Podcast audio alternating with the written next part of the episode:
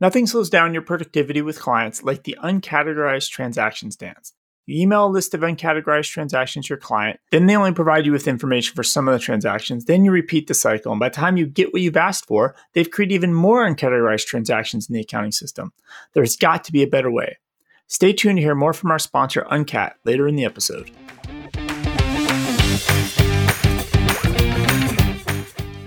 You know, when it goes over It's half kind an of hour, fun at the in the beginning. It's kind of fun, right? Like, Yeah. oh look, this one I charged. I bought business cards and they came through on my bank feed. Look how cool this is. It's, it's kind of fun at first. Then you realize, oh man, this is a lot of work.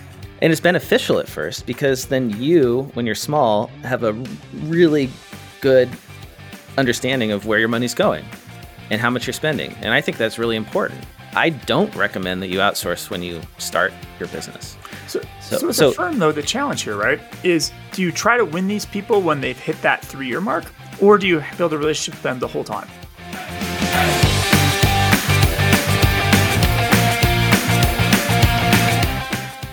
Today is Saturday, April 24th. This is the Cloud Accounting Podcast. I'm Blake Oliver. And I'm David Leary. So, David, did you get your shot yet? Not yet. Last Friday, I was supposed to get the Johnson and Johnson, and then they pulled the plug on what the Thursday night before. Mhm. And then this Friday, I had a different appointment set up with Costco. I was going to get whatever they had, and I was standing in line about to get up to the counter, and they announced Johnson Johnson's back on. So I went up to the counter. I said, "Hey, can I get my Johnson and Johnson?" And she's like, "We have them, and but we can't give it to you yet. Come back Monday morning." So now I'm gonna. I'd rather just do the one shot because I'm the type of guy that'll like. Of the two shot ones, I'll get the first one and never make it back to get the second, and I'll just be that guy. So I'm better off getting the Johnson Johnson and just being done. Here in Arizona, anyone can now get it if you're over 16, I believe. But I guess the problem now is just getting everybody else to go get it, right? And and one shot is a lot easier than two. bigger problem is why are these places not open on the weekends? They have all these vaccine clinics and these things spun up, and they shut them down on the weekends when people kind of have time to run down and go get shots. I don't. That's that's confusing to me. Well, they, they might be following the lead of the Small Business Administration, which, according to articles published in Journal of Accountancy and Accounting Today this past week, was supposed to open today, Saturday morning, for the shuttered venue operators grant. Now, listeners of the show may recall that we reported that this was supposed to originally open back in early April. The the portal went open. It got flooded with people, and then immediately they had to shut it down because of glitches and they couldn't handle the traffic. That was like two weeks ago, and I thought it was like, when they shut it down, it was going to be up the following Monday or something. But now it took 14 days. They keep delaying it. So there have been these articles saying it's going to be open on this day, this day. So it was it was supposed to be this morning and I was hoping that as we record I could go and check and see if it's open. So then I clicked on the link and I get to the website and it says we have completed rigorous testing and the shuttered venue operators grant application portal will reopen on Monday, April 26th. Applicants may continue to register for a new account. So it's delayed again.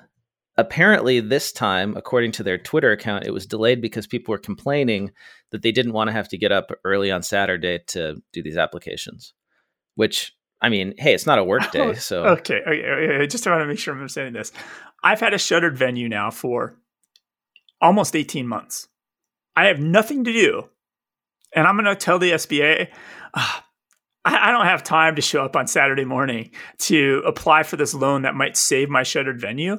That is total crap. Like Well- I don't believe this at all. Well, I, I bet the accountants were complaining. I mean, I, I think it's it, why would they open it on a Saturday? That just makes no sense at all, right? Like, why? It's why good to do- launch stuff on Saturdays because then you can ease into the week and the weekend, and so you get low volume on Saturday, low volume on Sunday. And if you have a major bug or something you have to shut it down, you'll be able to fix it and correct it before Monday morning. So now they're going to get a rush Monday morning. If there's another bug, it's going to get shut off on Monday. Well, and here's the problem: the way that this is set up, it's first come, first serve, and that's why they had this huge rush the last time, and that's probably what took down the portal. Because if you have millions of people, maybe it's not millions, but let's say hundreds of thousands of people trying to submit loan applications at the same time, most computer systems just can't handle that.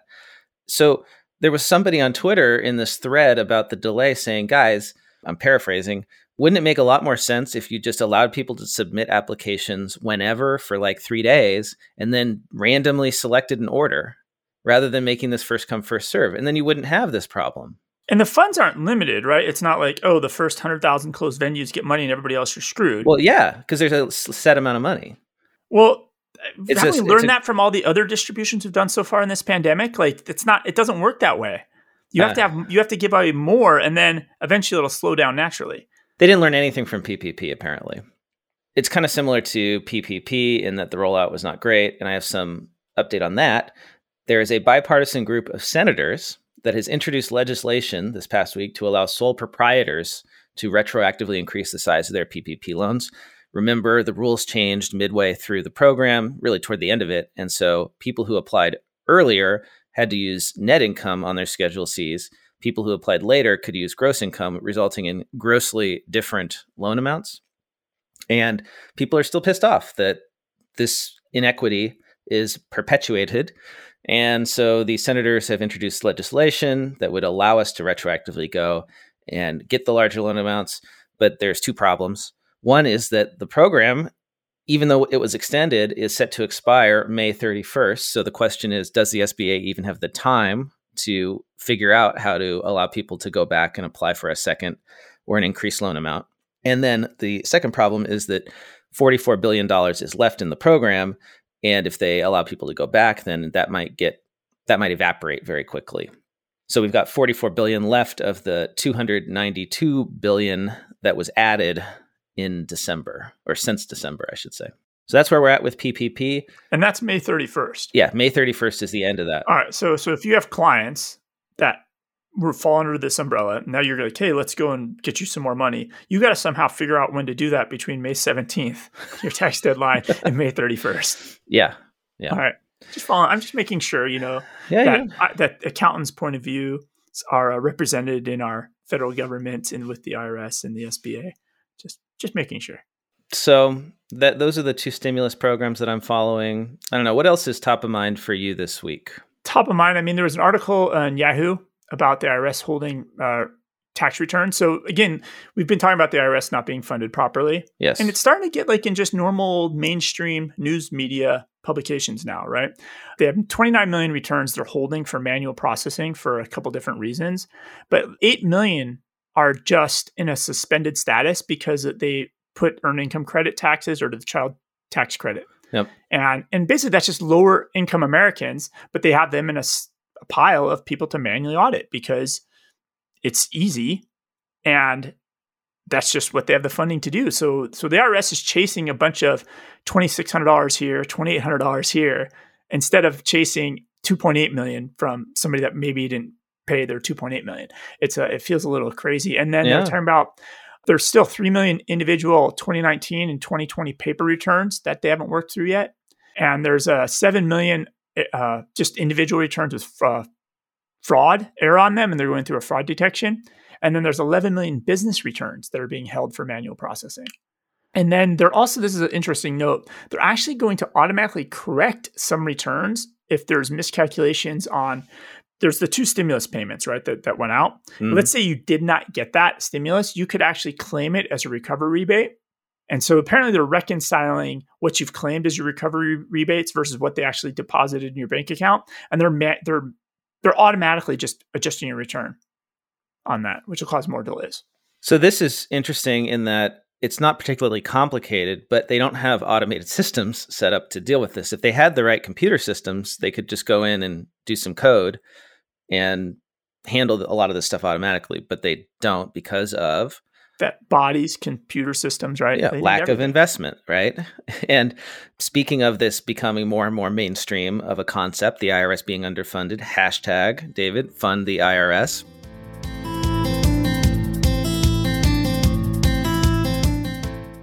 This episode of the Cloud Accounting Podcast is sponsored by Margin Driver. Designed by top multi channel e commerce sellers, Margin Driver transforms financial reporting and accounting in the e commerce world.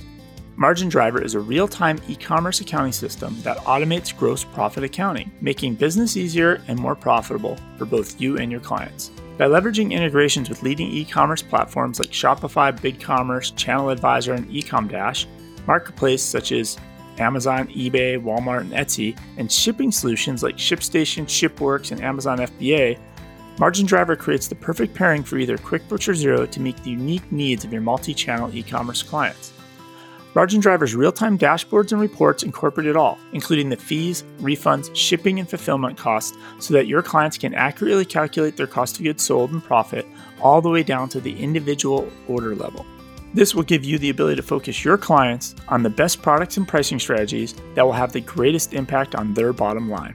To learn more about Margin Driver and to get a 60-day free trial, head over to cloudaccountingpodcast.promo slash margin driver.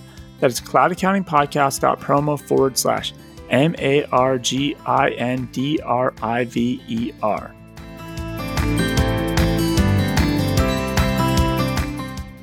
The Wall Street Journal, there was a big feature this week, and the headline is Biden's big agenda relies on a shrunken, strained agency, the IRS.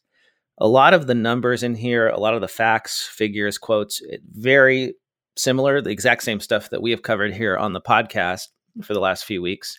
To recap, the IRS has been asked to do a ton of stuff uh, last year and this year. The IRS has to create a system outside of annual tax filings for issuing child tax credit payments. That's starting this summer. They've been asked to deal with all the stimulus payments to Americans. They are going to have to deal with tax changes, tax increases on companies if the Biden administration is able to get that through Congress, which I don't see why they wouldn't given the Democratic majorities. And at the same time, since 2010, they have been losing personnel and and they have lost 2 billion dollars in funding over the last decade or so. Some of these numbers are crazy. They lost 15% of their employees between 2010 and 2020, including thousands who pursued tax avoidance and answered taxpayers' queries. It opened about half as many criminal investigations as in 2010. In fiscal 2019, the percentage of individuals audited reached its lowest level in at least 40 years. And there's a chart here in this article showing the audit rates by year of all individuals versus those with returns over $1 million. In the early 2010s, you had an 8 to 12% audit rate if you made over a million dollars. And that has declined to close to 2% now. And the the average audit rate for everybody is, you know, less than I think it's like 0.3% or something like that. Pretty darn low. So, here's the hope though, because the Biden administration is using the IRS to do these child tax credits, and a lot of the agenda relies on raising revenue. There is a lot of interest now in funding the IRS. Not as much as I think they need, but we're talking an increase of 10%, 20% in their budget, which would definitely help collect taxes, get audits done properly, but also I assume, you know, go to answering the phones and providing taxpayer service, right? Which would help us as accountants. For a second there, when you started to say the word child, I thought you were going to say child labor. Like that was the hope. They were going to use child labor. The IRS was going to use child labor to get this, get caught up on all this work. I, I, got some more stats here on the IRS. Remember how I was hammering on um, Ed Karl from the ICPA on the answering the phone and the stats on that? Yes. Here's a c- crazy quote. So this is another article uh, on the IRS on those delays in tax refunds and quarterly payments. This was in Accounting Today. Quote, you hear from taxpayers and congressional offices all the time, but my understanding is that there have been days where if you calculated by looking at the number of calls that were answered and divide it by the number of calls that came in, the level of service was 2 to 3%. That's according to Nina Olson, executive director of the Center for Taxpayer Rights and the former National Taxpayer Advocate. She said that during a webinar last week. So she's saying that if you actually take the calls that came in or the calls that ans- were answered and divide it by the calls that came in, the you know the answer rate is two to three percent. So that's just like, uh, hey, three out of a hundred calls they actually talked to somebody, but that doesn't even mean like it was resolved, right? Like I wonder if the the resolution rate's probably even less than that, right? Like like how many phone calls actually get an answer that resolves the problem and you don't have to call back? Amazing, right? Just just shockingly low. Well, I guess it's not shocking because when you see what has happened, how they've been starved all these years, it kind of makes sense. They just got too much to do. That is the situation over at the IRS. Let's hope that. So it's improves. probably going to get worse then before it gets better. Like I, I, can't imagine this turns in a year. Like it's probably going to. No. Even when they make the decision to make it better, it'll probably still just trickle down and get worse until it. It's going to take years to replace the what fifteen thousand people that they lost over the last decade. And some of that's just been like aged out and retired out, right? yeah, so those are on. experienced people. So they've either got to build that experience internally or they've got to go hire people from like public accounting and bring them into the IRS, which is hard to do, you know, because you can make a lot more money working in public. But you could they, they could make the promise of only 40 hours a week. that's true. That's, that's true. the only appeal. And, that's the that's the big appeal is the job security and 40 hours a week. Um, I've got some more tax news here. The federal stimulus bill, the American Rescue Act, had a big tax change for gig workers that I didn't notice at the time, but that Forbes reported a day ago, or a couple days ago. Did you know that gig workers generally don't get the standard 1099s? So if you make over $600 as a service provider. So I'm an Uber driver. Yeah. And Uber does not issue me a normal 1099 MISC. They don't treat me as a normal old subcontractor. Yeah, or whatever the new version of it is, right? So they issue you a 1099K because they consider themselves to be a third party network rather than a like they're just they're passing the money on to you from the end customer, which is the passenger. Okay, I see. I see. Yeah, they're, they're basically we're keeping the fee. I, I, see their logic on that kind of. So the way that 1099Ks work is the reporting threshold has been twenty thousand dollars and two hundred transactions. So they're dropping that now to match the the regular 1099. So it's you know six hundred dollars, and there's no transaction minimum. So that means that all these gig workers who may not have been reporting income because they weren't getting a 1099 are now going to suddenly get them. So that's good for closing the tax gap. But again, David, to your point, it's going after the people who are the poorest. It's not going after the people who are massively avoiding taxes because they're rich and they can set up these, you know, interrelated entities where they hide income. Yeah, because I, I wonder what the the best Uber, DoorDash, Lyft driver makes in total. The, the and the, and maybe they're doing TaskRabbit stuff too and putting together IKEA furniture like like something that's just like nonstop. That's all I do is gig work with these companies. Yeah. What are they possibly clearing? I mean, you can't be making that much money, I don't think. And and most of the time, since you're working on multiple platforms, you don't get any of these 1099Ks because you don't make enough on either any of them individually. So basically, we're just closing a loop to make sure that money gets reported to the government properly because you know you don't want those people to yeah. you know, slip by. Uh, it's priorities, and, and, and the thing is, I get it. Like none of those people probably go to two hundred thousand dollar dinners with senators, right?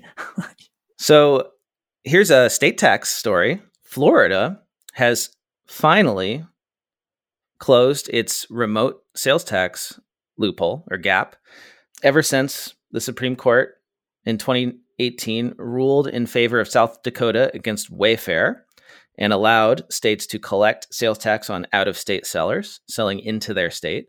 Almost every state in the union has passed laws mandating that those sellers collect and remit sales tax. And this is something that is should not be controversial because this is tax that's due anyway. Right? If you as a resident of a state buy something from out of state and you don't pay sales tax on the transaction, you're supposed to pay use tax, but nobody practically does it, and there's no way to enforce it. Very difficult to enforce. Florida, until recently, was one, one of only two states remaining that did not collect sales tax on out of state sellers, or remote purchases, I should say, is the term. And they just closed that. So they're going to now be collecting up to a billion dollars a year. And Missouri remains the last holdout. Missouri is the only state that does not collect sales tax on remote sales. So it's amazing how quickly that's changed since just 2018. So if you if you really like to buy things online, you could relocate to, to Missouri. Missouri. It's, it's, like getting a, a, raise. That's right. An eight percent raise. Um, and you know that's that's the news I've got in the world of tax. I guess we could talk about capital gains, you know, but that's all speculation at this point. Should we jump into reviews? Um, I do have something about Netflix, which obviously you like you review movies, but let's jump into our reviews and then we I'll tell a story about Netflix here. I love this Netflix story that you brought. It's super cool. It makes me want to change careers. So, uh, what did we get in terms of reviews? So we got we got three new reviews here. Uh, I will start out with uh, the one that was on Podchaser. Again, everybody, if you do a review on Podchaser, we're down to like the last seven days. They will donate to Meals on Wheels. This is a kind of a funny uh, review, but I appreciate the second chance. First impression, colon, long and dry. Glad I came back for a second time and more. Cloud Accounting Podcast is a great podcast that is very informative and enjoyable. The hosts are professional and present information in a very easy manner. So I appreciate the second chance. Um, who knows what episode they listened to that was dry, but I do appreciate the uh, second chance with this. Two more reviews here. I'll read these both. Educational, informative, and entertaining. Blake and David do a great job every week. We are a UK based firm, and this podcast is a weekly listen for us. While the US laws and taxes don't impact us, it's interesting to learn about their systems compared to the UK. The true value for us is the app news, and it keeps us ahead of the game in the UK industry. A great listen that delivers value every week. Well, thank you, JGBC Ltd, via Apple Podcasts in Great Britain. Here's our last review. Great way to stay up to date with what's happening in accounting tech and strangely tax and legislation. Love the insights from David and Blake, especially given their backgrounds from the tech and practitioners' perspective. That is from Jetta88 on Apple Podcasts. Thank you, everyone, for reviews. Go down in your podcast app to where you can leave a review. We will read it on the air. So, David, tell me about Netflix. What is what's how, how, so? I know that we've talked about actually like film accounting in the past. Is, There was some story you had about like well, I, somebody... I think in our predictions, right? What my prediction is, is somebody's going to get in our space that's not in our space. Right. Right. And in in in one of the examples I was thinking was Netflix because they have all this per- payroll. Like Netflix has so much payroll now because they're producing all these movies. And my theory was like, what if they launch a payroll service or a payroll product for I remember this. So and then somebody actually did do that. Right. There is a now a, a film or entertainment industry payroll. Yeah, service. there was an app that I think we talked about. There's an app for that. Well, uh, in the same vein, now in New Mexico, so the New Mexico Film Office, they are working with Netflix. So Netflix has a program called Netflix Workforce Development Funds, and they are uh, paying for a program in New Mexico to train people with a background in accounting to become production accountants on movie sets, etc. So they're going to teach them about all the roles in accounting and production, uh, accounting department production, um, accounting tools and technologies, payroll rules of unions, budgeting and cost reporting, and production incentives, as well as insurance claims. So, because it's a different niche, right, for for a movie, for them to do this. And then when they're done with this course, they're eligible for an interview with Netflix production finance executive, and may be considered for employment.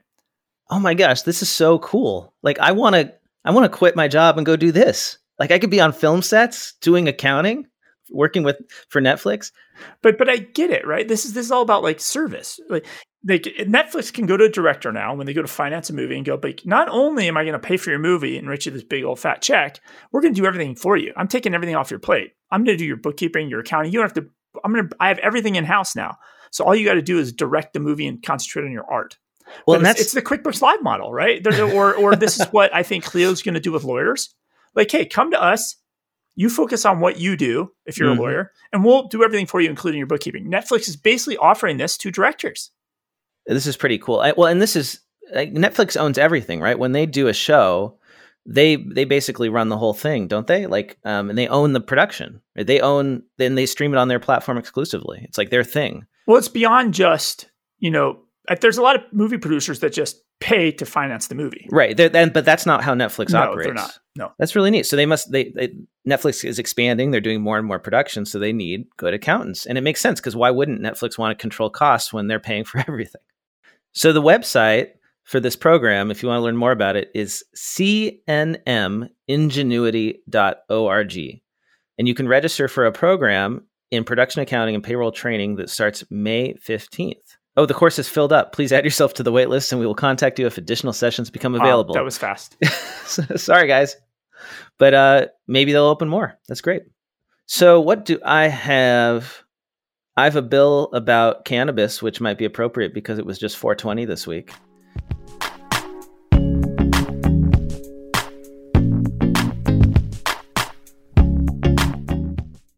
This episode of the Cloud Accounting Podcast is sponsored by Uncat.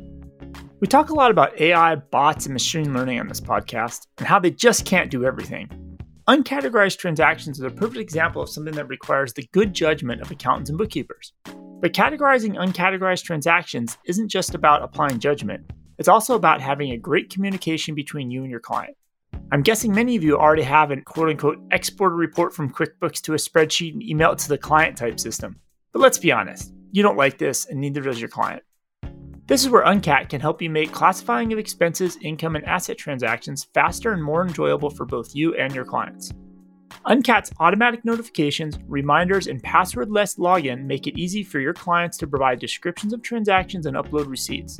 And it makes it easy for you and your team to quickly categorize and automatically sync the corrected transactions with QuickBooks Online. If you're curious, like a cat, to learn more about Uncat, head over to cloudaccountingpodcast.promo slash uncat. That is cloudaccountingpodcast.promo forward slash U-N-C-A-T. Close the books faster with Uncat.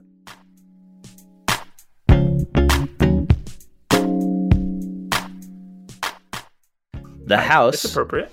The House passed a bill, and they did it four days. Oh, this is great. So the article was published on April twentieth, and the headline is House OK's bill to make weed banking legal. This was on CFO.com. The House of Representatives passed the Safe Banking Act on a 321 to 101 vote on Monday. It creates a safe harbor from being prosecuted by a federal banking regulator for providing financial services to a cannabis related business.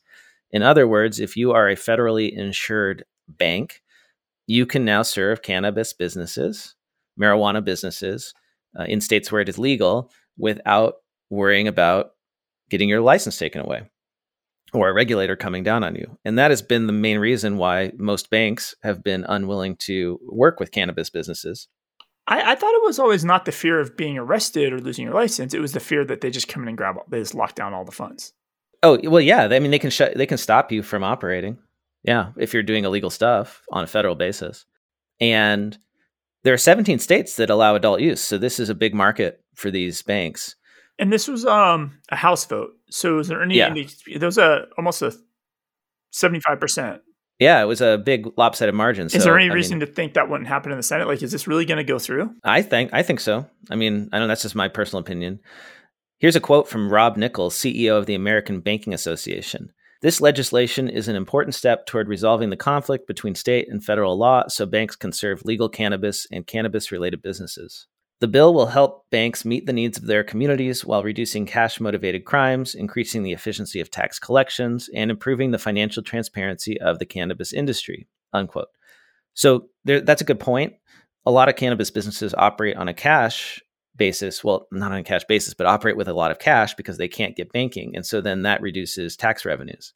So when you have. And we've talked about that. We've talked about how, like, um, some cannabis retailers bought a bank just to put cash in, and then they literally delivered a million dollars of tax money to the IRS, like with cash in a in a yeah in an armored truck. Yeah, so that's interesting, and and maybe this will encourage more accounting firms to get involved in working with cannabis businesses because, gosh, I'm just thinking as you know a bookkeeper. Uh, when when it's you know 80% cash or something it's a real nightmare to keep track of somebody's books and so if they you know can use credit cards and they can you know have bank feeds and I mean this is going to make well just the easier. apps themselves. I mean QuickBooks. I mean even Melio. Like nobody wants to touch this, and that's just going to be interesting because I know there's a couple niche apps that have partnered with some niche banks to do some of these services. But if this blows open, it's over for those apps. Like there, there's no competitive advantage now. So speaking of being able to serve clients, client service, uh, maybe expanding into new markets like cannabis. I found I saw this great blog post on the Zapier blog, and they do great content. Uh, and it made me think about how we as accountants approach marketing to entrepreneurs. We don't always do the best job putting ourselves into their shoes when we talk about the pain points and the benefits of hiring an accountant. And so it's always worth doing that as much as possible so that we can tune our marketing so that we're actually reaching people and engaging with them. So I, I highly recommend you take a read the blog post is called Why We Ditched Our Accounting Software for a Bookkeeper. It's by John Ross, who is the founder of a company called Test Prep Insight. He built this from the ground up and he started out doing his own bookkeeping. And in this article, he talks about how at first it took up minimal time. He he purchased QuickBooks, he set it up. He's a smart guy, so you know he was able to do that pretty easily. And he said at first it was just matching a handful of transactions to the right category. Then, as time passed and our business grew, the quick, easy accounting updates become became less so. This was primarily the result of a major increase in monthly transactions and complex accounting issues arising, mostly questions associated with refunds, discounts, and affiliate commissions. In short, as our business grew, our accounting became more complex. During the first year of business, I probably spent 30 minutes per week updating our books. By the end of the second year, I was spending more like 30 minutes per day.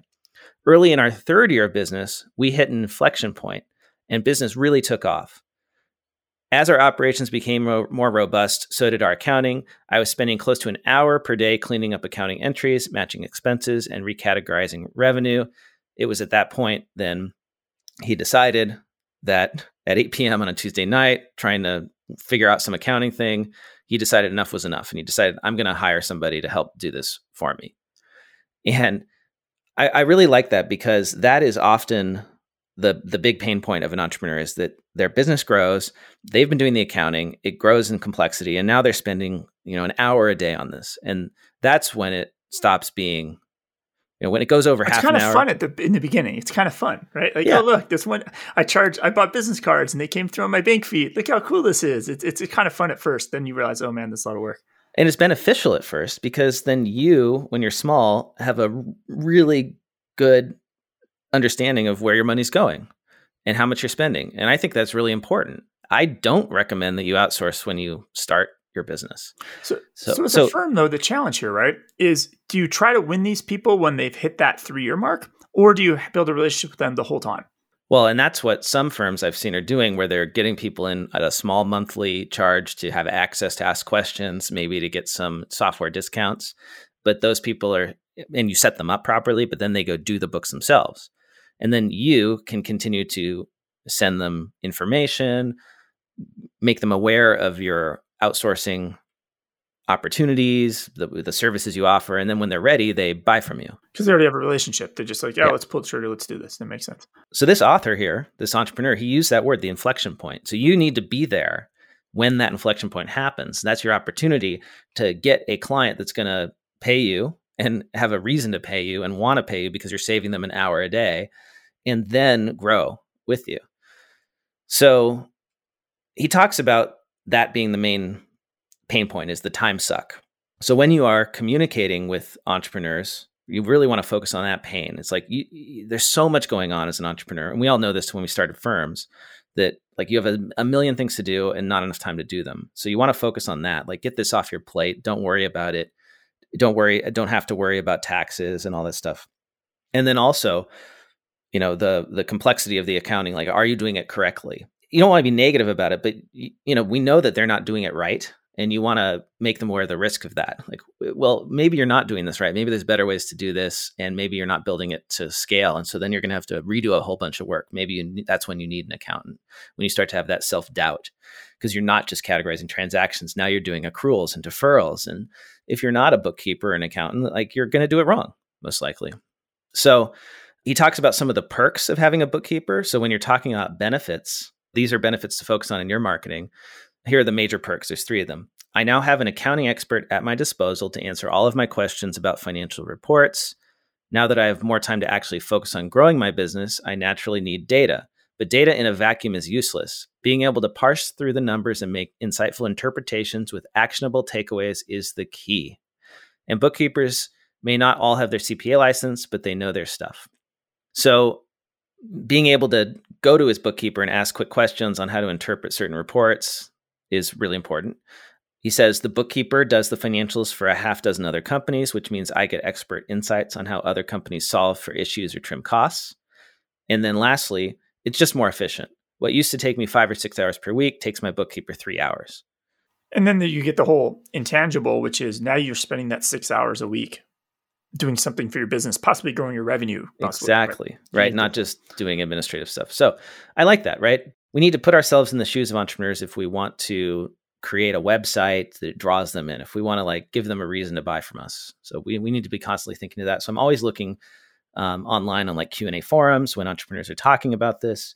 Wh- What is motivating them? What are the big benefits to them? That's what you want to speak to, not the stuff that we as accountants and bookkeepers think is important, because a lot of times that isn't important to entrepreneurs. yeah. So I have an article that's kind of similar along this vein of meeting this small business owner where they're at at the time. And this one's about uh, influencers. So let's let's talk social media influencers. They're some of them definitely are getting cash. They're getting paid. But that process is basically all taking place in their DMs. In their direct messages, direct messages like right, on, on Twitter, Instagram, or, Twitter, Snapchat. Exactly. And so that's like the the there's just no contract. There's no invoice. Like it's just in the DMs. And then eventually they get like a paper check or maybe paid through a peer-to-peer type transfer. So wait, step back for a second. I want so so I'm an influencer. I have like an Instagram account with I don't know 100,000 followers. Some and brand. I'm BMW, and I'm going to be like, "Hey Blake, I'm going to pay you fifteen hundred dollars if you you know say how much you love BMW." So they'll just message me in the app, and then I'll work out a deal with them in a direct message, and then probably send them a link to pay me, and they'll pay me on that link. Maybe it's like a maybe it's a, a Melio link, right? Could be. And and then they um, and then I do the sponsored post. And exactly. that's how it works. Okay. And, and so there's like almost zero documentation. There's definitely no accounting happening. How do you get that out of a direct message into an accounting system? mm-hmm. So it, it's really like trying to meet your clients where they're at. So if you have any that are talking about, oh, I'm an influencer, you probably need to ask some more questions because they probably have no process set up. It's all in their DMs. And how do you get access to those? You can't access their DMs to pull that data out.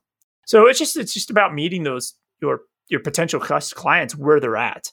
Like they might not be ready to outsource, but they have a problem. If they're doing everything in DM, it's going to be a problem. So let's get into app news, shall we? Yeah, let's do that. And then after that, we can do remote work. Well, I have a story here that is both. It's called This Is Your Brain on Zoom. It was in TechCrunch, and I like the title because I remember growing up with the anti drug campaign. This is your brain on drugs. And remember that one? It's like the guy who like breaks an egg Yep. and like scrambles it. And and this kind of is similar in that it's a it's a about a study that researchers did on people who are on Zoom meetings. And they compared two groups of people. There's people who just sit in Zoom meeting after Zoom meeting with no breaks, four meetings in a row, versus people who took breaks between four Zoom meetings. And as you might expect, they were able to measure stress levels gradually increasing across the four meetings where there were no breaks. So, two hours straight of meetings, stress levels just gradually going up.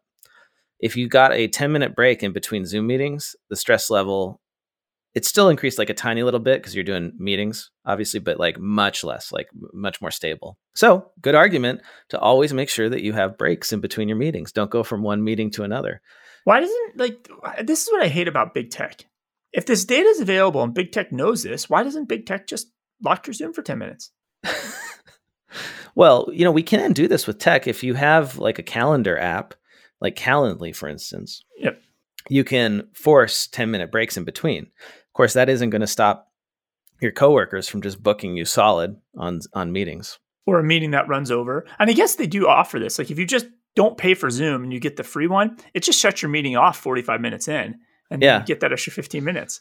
it's a good reason to to not pay for Zoom. Is the best you feature. You get the best feature by not paying. so that's my uh, that's my app story having to do with remote work. Uh, what about you? Anything before we go into the other apps? The average workday has gone up, and probably because of not having remote work minute breaks, remote work, um, and it went up. The average workday, and I don't have it for 2019, but uh, in this survey, let me scroll to the bottom and get the numbers here.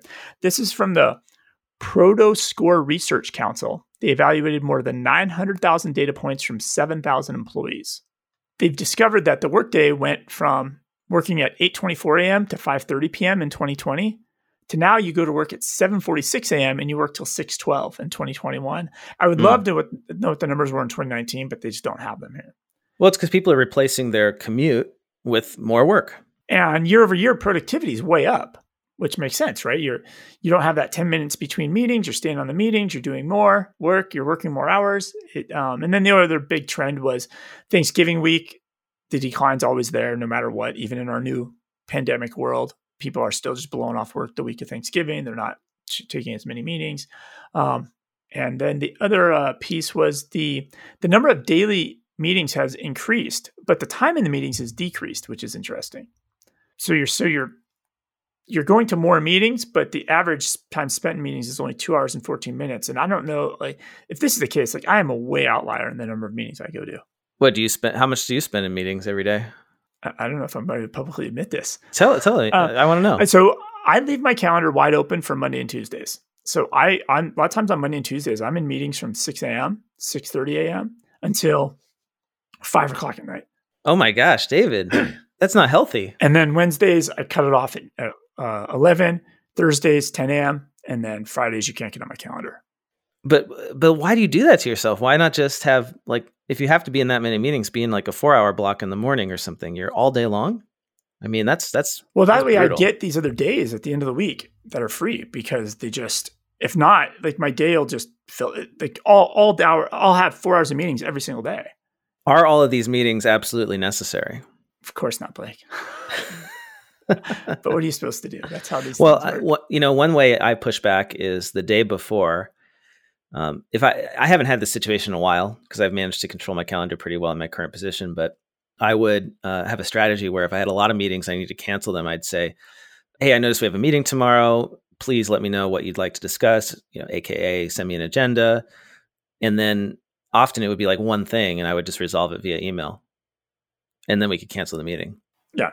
Right. Because a lot of times people will just book time on your calendar because they have one thing to talk about and they are too lazy to write an email. well, or, and then maybe that's a symptom, right? Because I feel like some of these things, instead of being a decent email, conversations kind of take place on Slack. And then you get lost because of the Slack threads just go to hell. And then you're like, let's just get on the calendar and have a meeting about this. And so, yeah, maybe maybe we need to return to email usage. Well, I'm a big fan of of uh, asynchronous work, and not necessarily through email, but through like project management solutions. Like I'm I'm big into ClickUp now. Um, Seth David turned me on to ClickUp, and I am loving it. And you can create list items and just have discussions in those list items, their to dos or what or agenda items or whatever. And it's just so much more efficient to do that because it's asynchronous. So you're not pinging people on Slack all day but uh, and it goes to their email so they get notifications there if that's how they like to deal with their inbox and and everything's organized you know? So I, I track that as i use that for my agenda items and i'm able to get a ton done without going into meetings. I think a lot of companies aren't taking advantage of a lot of tech.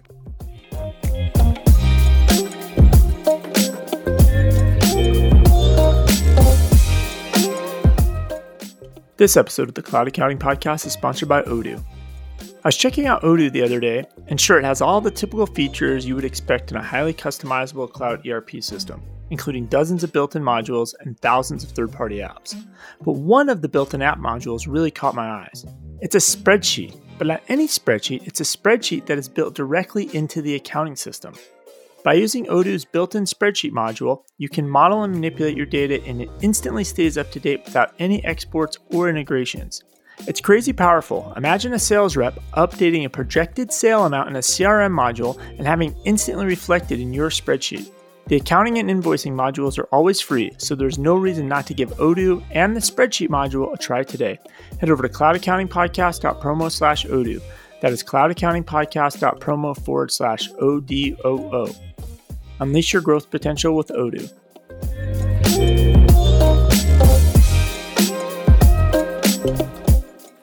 Intuit, they publicly put out their survey to their employees about their future of workplace. Obviously, Intuit, COVID started, every employee works from home.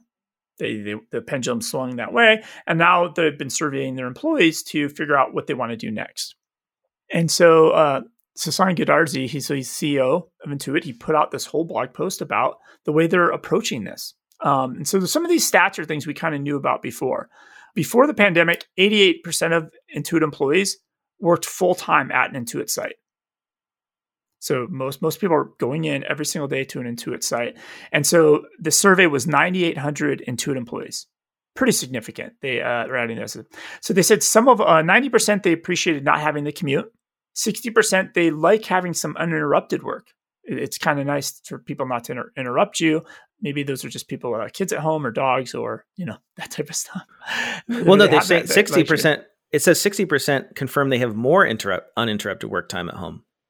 That, I mean, that makes sense to yeah, me because the office is incredibly it's distracting. worse than home. Yeah, yeah, yeah. that makes sense. Yeah, yeah. That's why you want to read that. Um, and then only a small percentage want to go back the entire way, like six percent to go full time being at the site, right? Which means Intuit has a problem.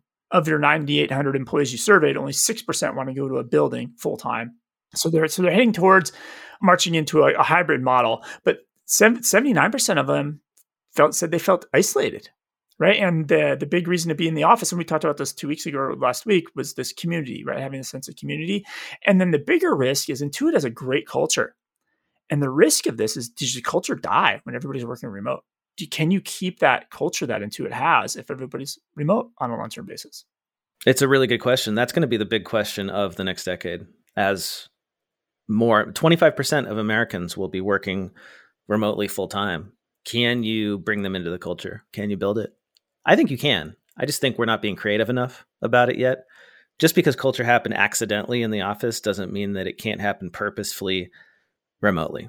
It's interesting. And so they 80% want a hybrid, and then they go on to talk about how they're going to um, basically re- possibly require people that they'll come to the site two or three days a week. Mm-hmm. Right. Uh, the other interesting note is they're opening. They they want to um, attract talent wherever they're at, and they're opening some sort of New York City office this summer. And then they basically want to do a, a, phased approach. And this is where I think firms can learn from this, right? So they're going to do a soft open where it's like opt in, voluntary, people coming in, um, but really still try to encourage people to work from home. Then a partially open where they extend the capacity more than 40%, but it's still a little bit more opt in. And then people who, uh, anybody's pretty much welcome at that point. And then fully open where they're like, hey, th- there's an expectation that you actually come to the office. Yep, two to three days a week, which yeah. is what we've seen the big four accounting firms are looking to do as well. Seems like everybody's moving to that hybrid yeah. model, and, and, that's what I prefer too. And I, now I, I, was thinking, like, why are these companies putting these out? And I think it's because of hiring. This is a this is a you want to send a message out there that hey, here's the new when you work with Intuit or you go to get a job with Intuit, here's you're going to be your expectations. Like these are all career type posts. This is why these companies are releasing their plans about this. I think. It makes sense, right? Why would I go work for Intuit if I suspect that they're going to make me go back to the office 100% of the time. Only 6% of employees want to do that. Yeah. So they need to, yeah, they need to let people know what are our plans after the pandemic. That's great. Bill.com announces integration with Microsoft Dynamics 365. It's a two way sync, very robust, payables and receivables. If you want to know more, you can go search on help.bill.com. My takeaway from this is Bill.com continues its relentless march up into the mid market and enterprise as Microsoft Dynamics is a very popular uh, mid market ERP system. All right, so I will uh, stay on this accounts payable since I have four stories with accounts payable. Everybody right. wants to get in the accounts payable kind of game. Um, Paymogy, P A Y M O G Y, is uh, investing in InvoiceStream for P2P payment services. So that went on. Um, there's a Oh, I thought I thought that was going to be um, where you pay people with emojis. Oh, ah, it's pretty funny. Blake Blake wins Paymoji. That's, that's genius. No. Genius. Um, Wait, so what are they? They're uh, getting into accounts payable and and peer to peer payments. Essentially, they're picking up InvoiceStream because InvoiceStream is going to drive the automation of AP invoices and you know, it's a, a, low cost, easy way to add it. I mean, all these stories you're going to see the same words, right? Like, like there's a, it's just they're getting in the AP game. Paymogy, they operate uh, SaaS software businesses in different industries. So they have, they're buying this other company too. They're private equity yeah. firm.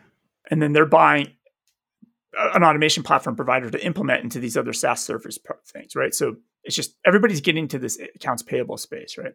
Uh, Pleo, so Pleo is a similar app like a uh, an Expensify type app or um, Airbase, some of these uh, Brex, Divvy, right? All these companies will Pleo's now added a bills feature to do. They're going to scan bills and pay bills built into the app in the similar the same way others have done this. The other credit card or expense apps have done it. The more interesting plays though is Bank of America has rolled out a product called Complete AP to help transform transform a company's accounts payable what's interesting about this, it's simple stuff we'd expect. They, will digitize the bill, they'll route it for coding, get it approved, and move it out the door. And they're targeting at people that currently do about 200 bills a month and, and are still using possibly paper checks. But what's interesting about this that I thought was really, really interesting is marketing this as, as a holistic AP solution. And what I mean by that, it's just not technology.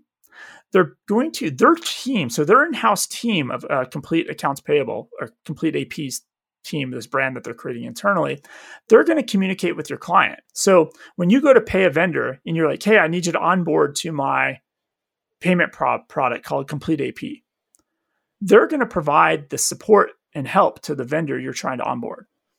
To the payment hmm. network. Oh, interesting. So it's a service as well as software. And then they're going to, um, anytime uh, vendors need to make changes to their preferences or manage their, their, support inquiries, like maybe they need to change their bank accounts, like all that's going to be handled by this team, and they don't contact you. So, so it truly is a service.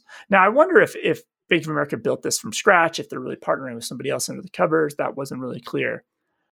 And then Deluxe, you're familiar with Deluxe? Deluxe Checks, the no. paper check company. Oh yeah, yeah, yeah. The, the I used to order QuickBooks checks from them yeah. all the time. So Deluxe has quietly been becoming an e-payments company, very quietly under the table. And I remember um, they bought an app at least six years ago. Like two developers, they were building this like you could send a PDF of a check and take a picture of it with your phone. And they were like one of the first apps doing this. And I remember they sent me a PDF of a dollar and I took a photo of it and I could cash it. And I was like, this is crazy. Right. And Deluxe bought them immediately because obviously, if somebody's going to be able to send PDFs of checks and you're in the paper check business, you probably want to own that company. So they've quietly um, just been in the payment space, but now they just bought a company, um, First American Payments, in a almost a billion dollar all cash deal, 960 million all cash deal. Um, and it's just going to help them establish themselves more in the payment industry. And I didn't know as part of this was already Deluxe is already processing 2.8 trillion in payments annually. They made a lot of money selling paper checks, and they've seen the writing on the wall, and so they've they're pivoted. moving into and, digital. And they've done yeah. it. Like nobody, I don't, I didn't know they were doing that kind of volume. Pretty amazing. So everybody's in the payment space, and some people are very quiet about it and dominating it. Apparently, yeah. um, I have some Square news, but I don't know if you have any app news you want to jump to. I got one more story before I let you finish things out. Bookkeeper 360, a cloud-based bookkeeping firm that has has really been one of the originals uh, in the Xero space, has partnered with Xero on a software platform called the Bookkeeper 360 app.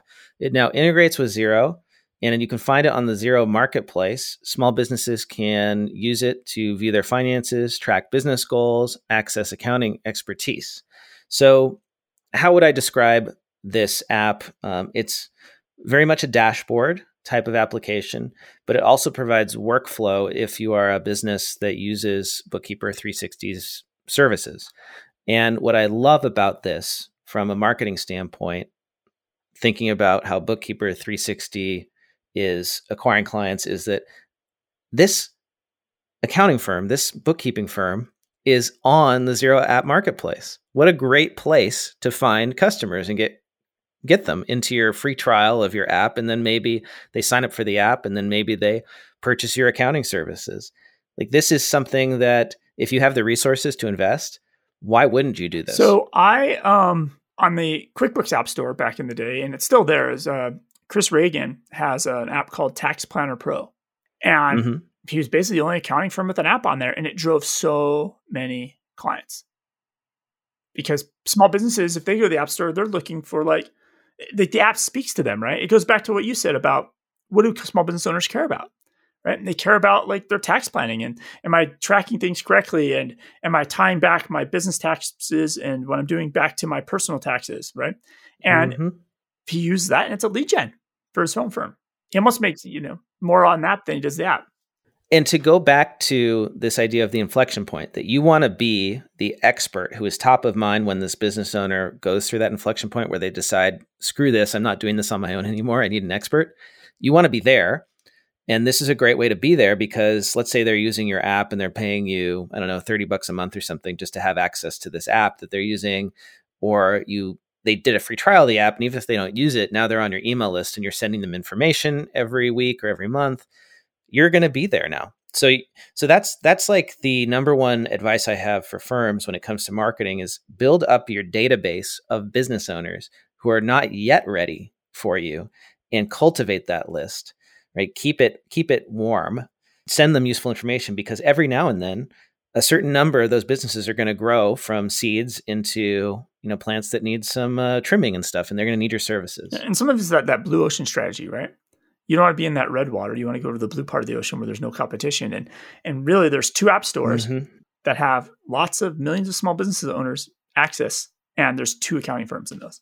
But everybody's building a website and their social media presence, and every single accounting firm is launching a podcast.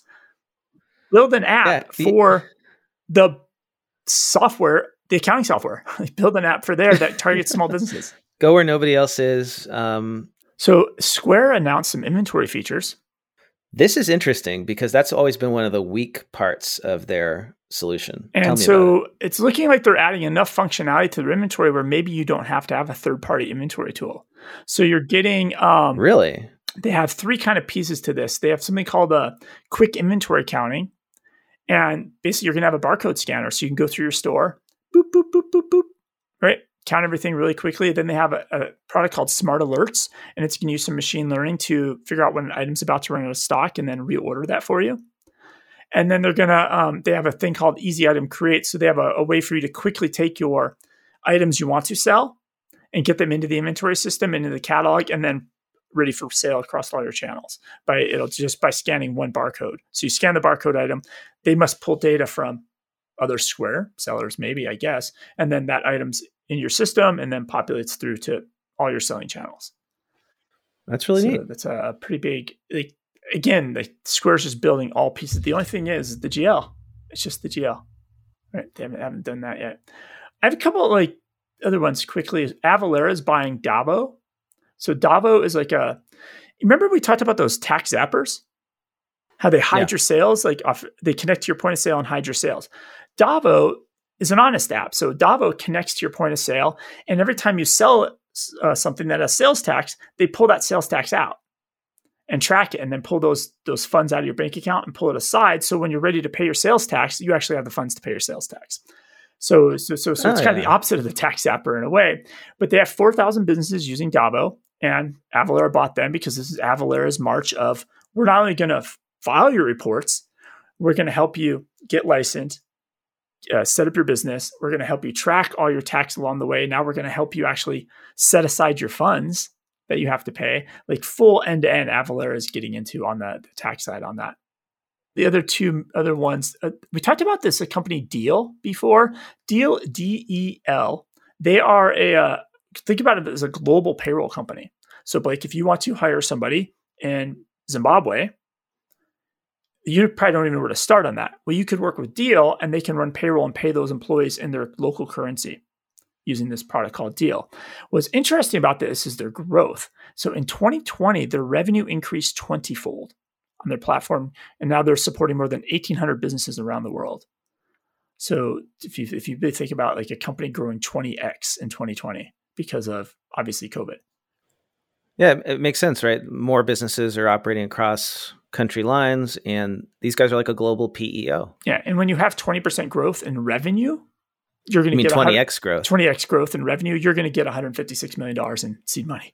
yeah, or Series C money. And then the last one, this goes to, I can almost t- tie it back to again meeting your customers where they are or trying to get loyalty because the headline was confusing to me. So we've talked about these buy now pay later apps, right? Mm-hmm. So you're you're buying a, a laptop and instead of like doing the old school financing or putting in your credit card, these apps will essentially charge your credit card $250 for four months instead of you charging you $1,000 at once. And there's no fees. And, and the reason retailers like this is they make the sales, right? And it helps the loyalty. Well, this, um, this company Affirm, who's in the buy now, pay later space, they bought another company called Returnly for $300 million in cash and equity. So Returnly's game is of the $428 billion in merchandise that's returned back to retailers, um, Returnly serves 1,800 merchants and they processed about a billion of that in returns. But I was really trying to understand, like, why does a buy, buy now, pay later company, right, buy a returns company? And so the article really kind of goes in, and if you really step back, it's just about driving loyalty and retaining more customers. Because if you want to, if you're if you're a, you're a business, right, and you want to retain your customers, you're going to offer them a a super great, convenient return policy, and you're going to offer some sort of buy now get late, uh, buy now get paid later policy, right? So it's just about like driving that loyalty. Makes sense. And that's it for app news for me. Well, that's the end of our show, David. If people want to follow you, connect with you online, where can they do that? Anywhere on the socials, I'm just at David Leary. And if you connect with me on LinkedIn, just say you're not a bot. I am at Blake T. Oliver. That's T as in taxes. You can also call in and leave us a voicemail 202 695 1040. 202 695 1040. We listen to every message and we will likely play it on the air. We didn't get any voicemails this week. No voicemails this week, but maybe next week. Uh, do leave us reviews. or send us emails, connect with us, uh, give us the latest scoop on all this stuff that's happening, and we want to share it with our listeners. Until next week, David, have a have a great week and and enjoy being vaccinated. Uh, wait, you're going on Monday, right? And hopefully Monday morning. Assume they don't they don't don't change it again. Good luck.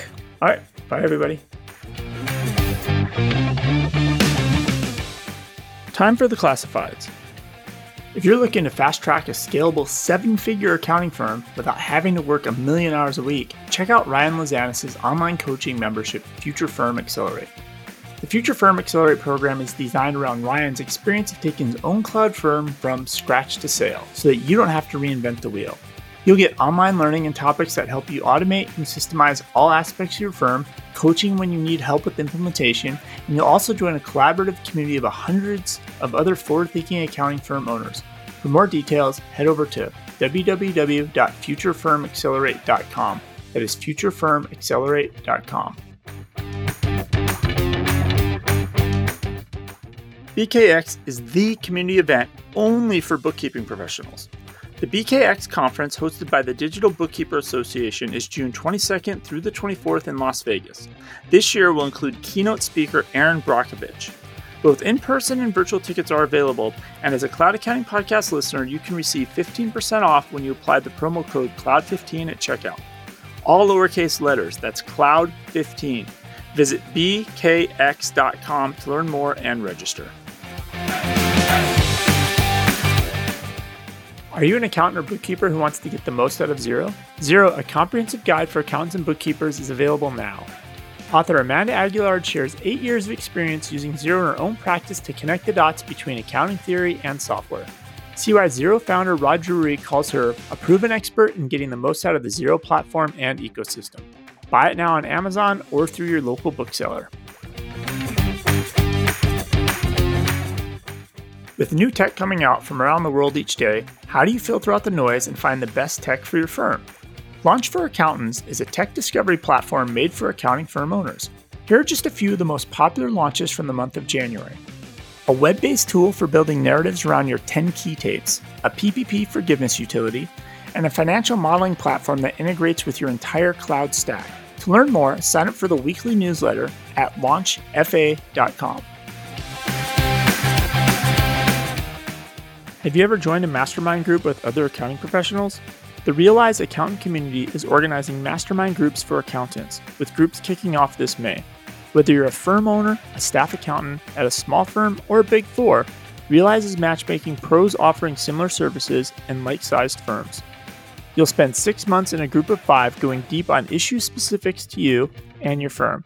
Signups close April 30th. Learn more at rlz.io. That's rlz.io. I quickly wanted to let you know about a new project that I've been working on for the last year or so. I'm launching a podcast network called Accounting Podcast Network. It has new podcasts that I know you'll love, like the Accounting Salon Conversations podcast hosted by Amanda Aguillard and the Accounting Automation Workflows podcast co hosted by Brian Clare and Heather Satterley. Head over to accountingpodcastnetwork.com. That's accountingpodcastnetwork.com. Want to get the word out about your newsletter, webinar, party, Facebook group, podcast, ebook, job posting, or that fancy Excel macro you just created? Why not let the listeners of the Cloud Accounting Podcast know by running a classified ad? Hit the show notes for the link to get more info.